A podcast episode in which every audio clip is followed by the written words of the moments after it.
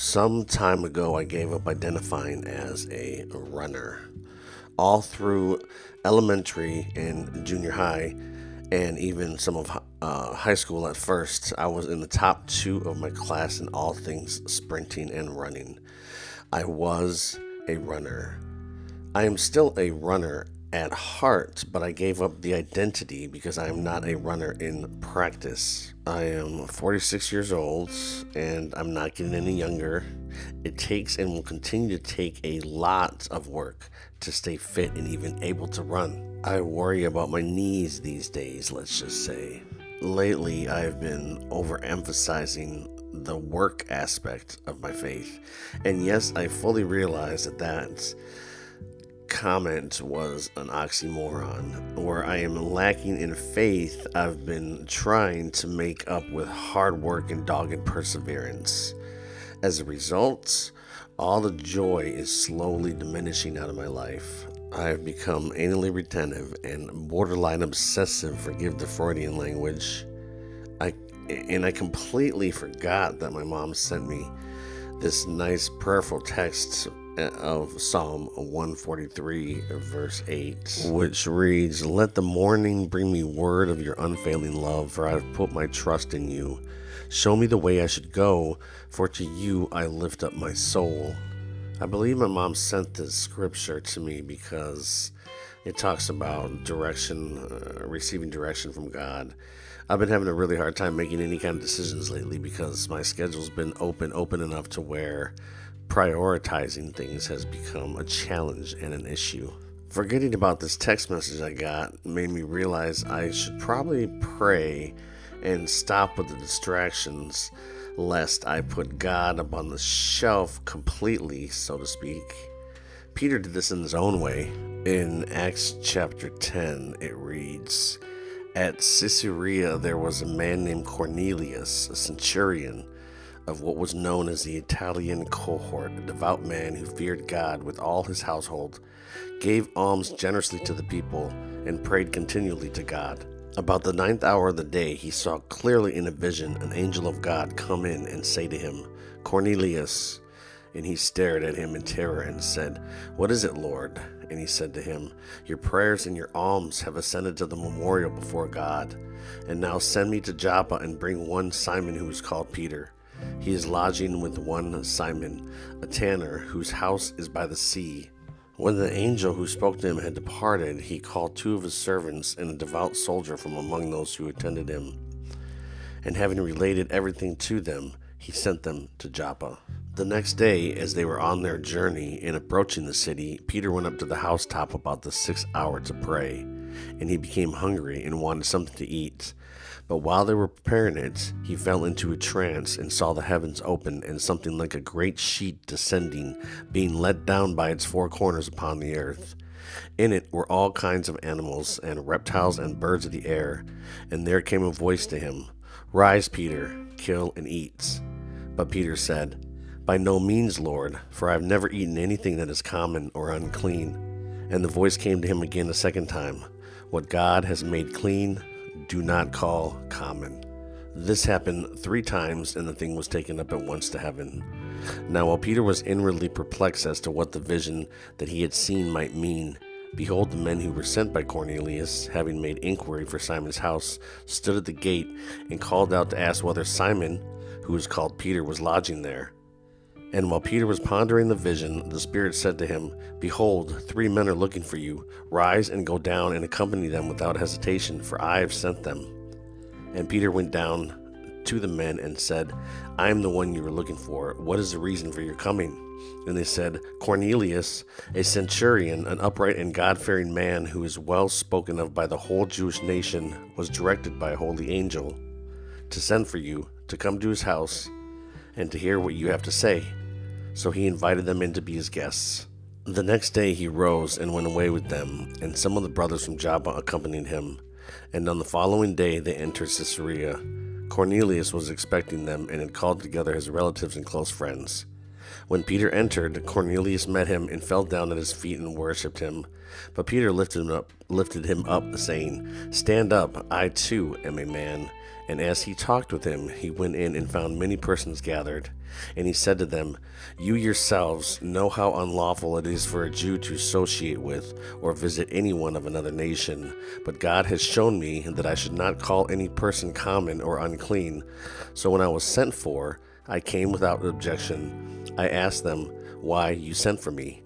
And Cornelius said, Four days ago, about this hour, I was praying in my house at the ninth hour, and behold, a man stood before me in bright clothing, and said, Cornelius, your prayer has been heard, and your alms have been remembered before God. Send therefore to Joppa, and ask for Simon, who is called Peter.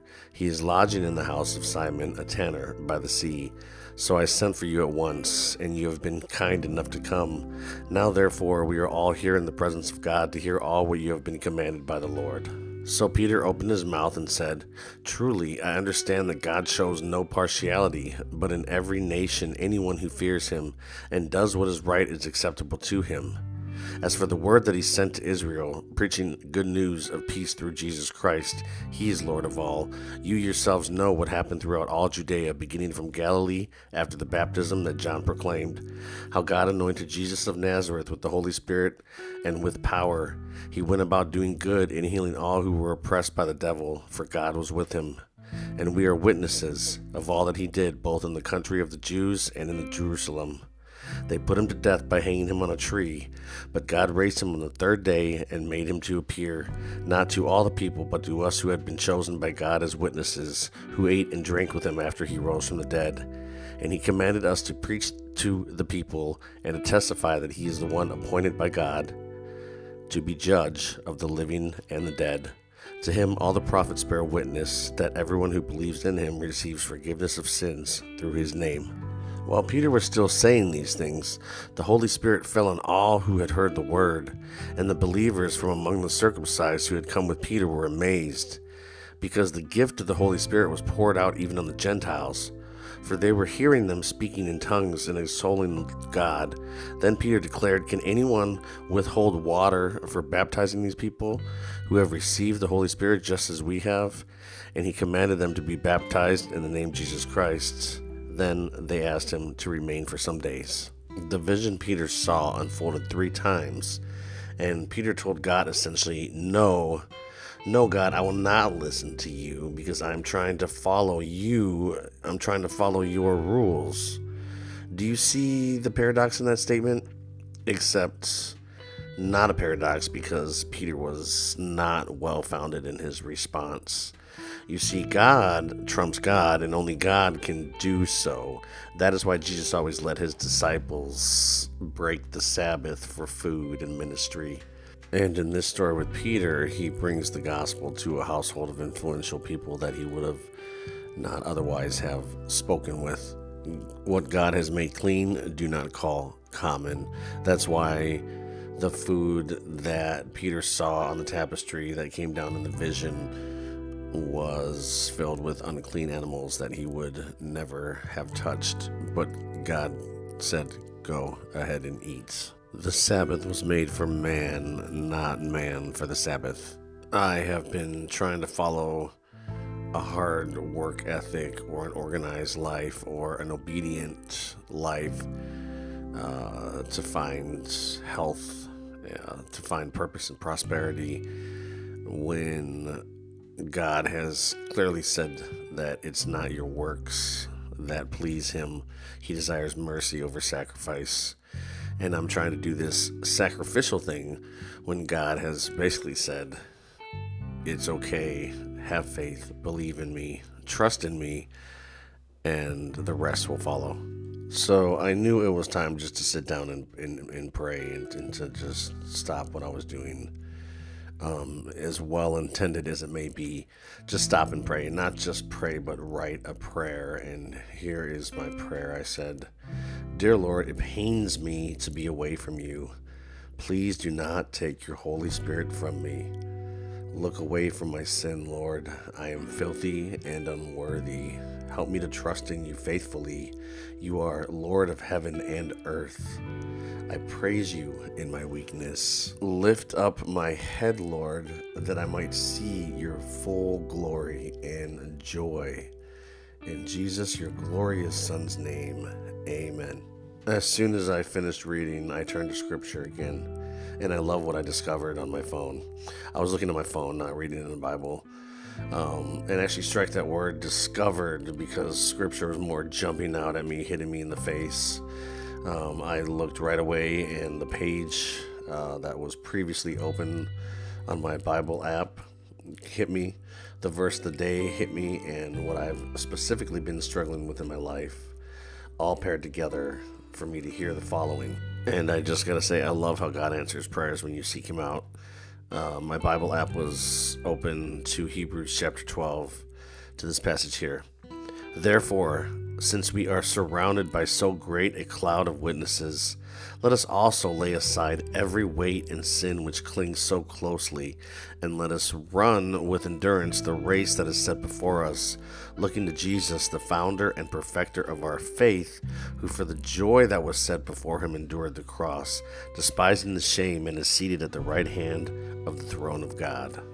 It's like God was saying to me, all right, you're you're thinking about running, you're talking about running. Well, here's a race. This life is a race for you and go ahead and make that decision to lay aside those things that I have specifically been thinking about that are weight and sin that cling closely, um, not even up for debate on that one. Um, and, and he said, You want to know my joy? He said, Well, for the, it was for the joy that was set before me that I endured the cross.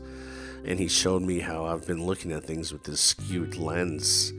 I'm not thinking of what comes next after this earth. I'm, I'm very worldly minded. I'm not thinking ahead to the heavenlies um, in my eternal life um, and the joy that's to come, which is why we have the the strength to endure these trying and, and very hard times. So when I backed out of Hebrews 12, I immediately went to the homepage on my Bible app, and the passage of the day was Romans 12, and it fits perfectly right here. It says, I appeal to you, therefore, brothers, by the mercies of God, to present your bodies as a living sacrifice holy and acceptable to God, which is your spiritual worship. Do not be conformed to this world, but be transformed by the renewal of your mind, that by testing you may discern what is the will of God, what is good and acceptable and perfect. And I have been searching and striving and, and seeking this renewal but here, Paul, through the Holy Spirit, is telling us that the renewal is of our minds.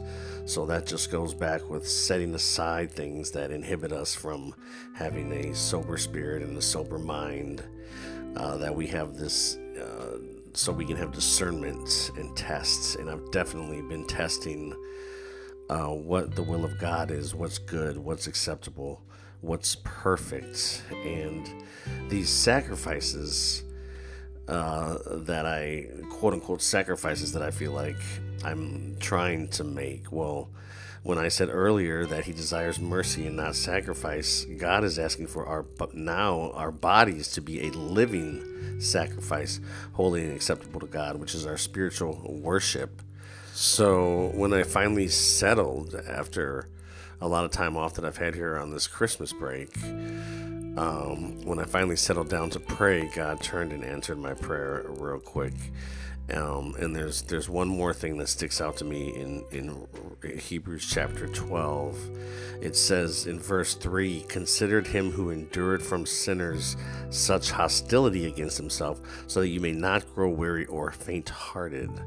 In your struggle against sin, you have not yet resisted to the point of shedding your blood.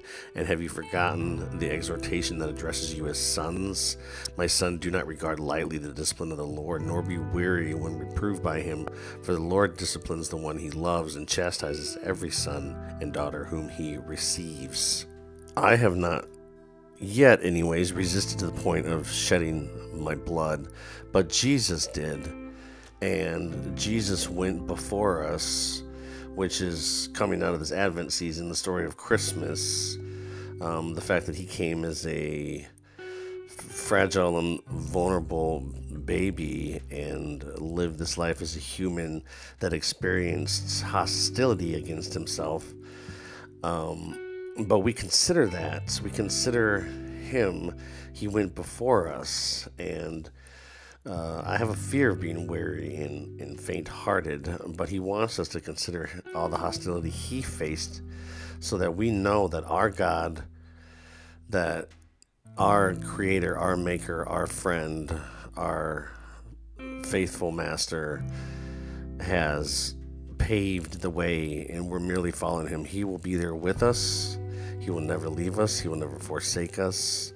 And being there with us, he, he does truly understand to a point that we haven't even come to yet. And I hope that that gives you a sense of comfort and I hope that gives you a, a sense of strength and, and, renewal and a sense of joy. Um, so, God be with you. Thanks for listening.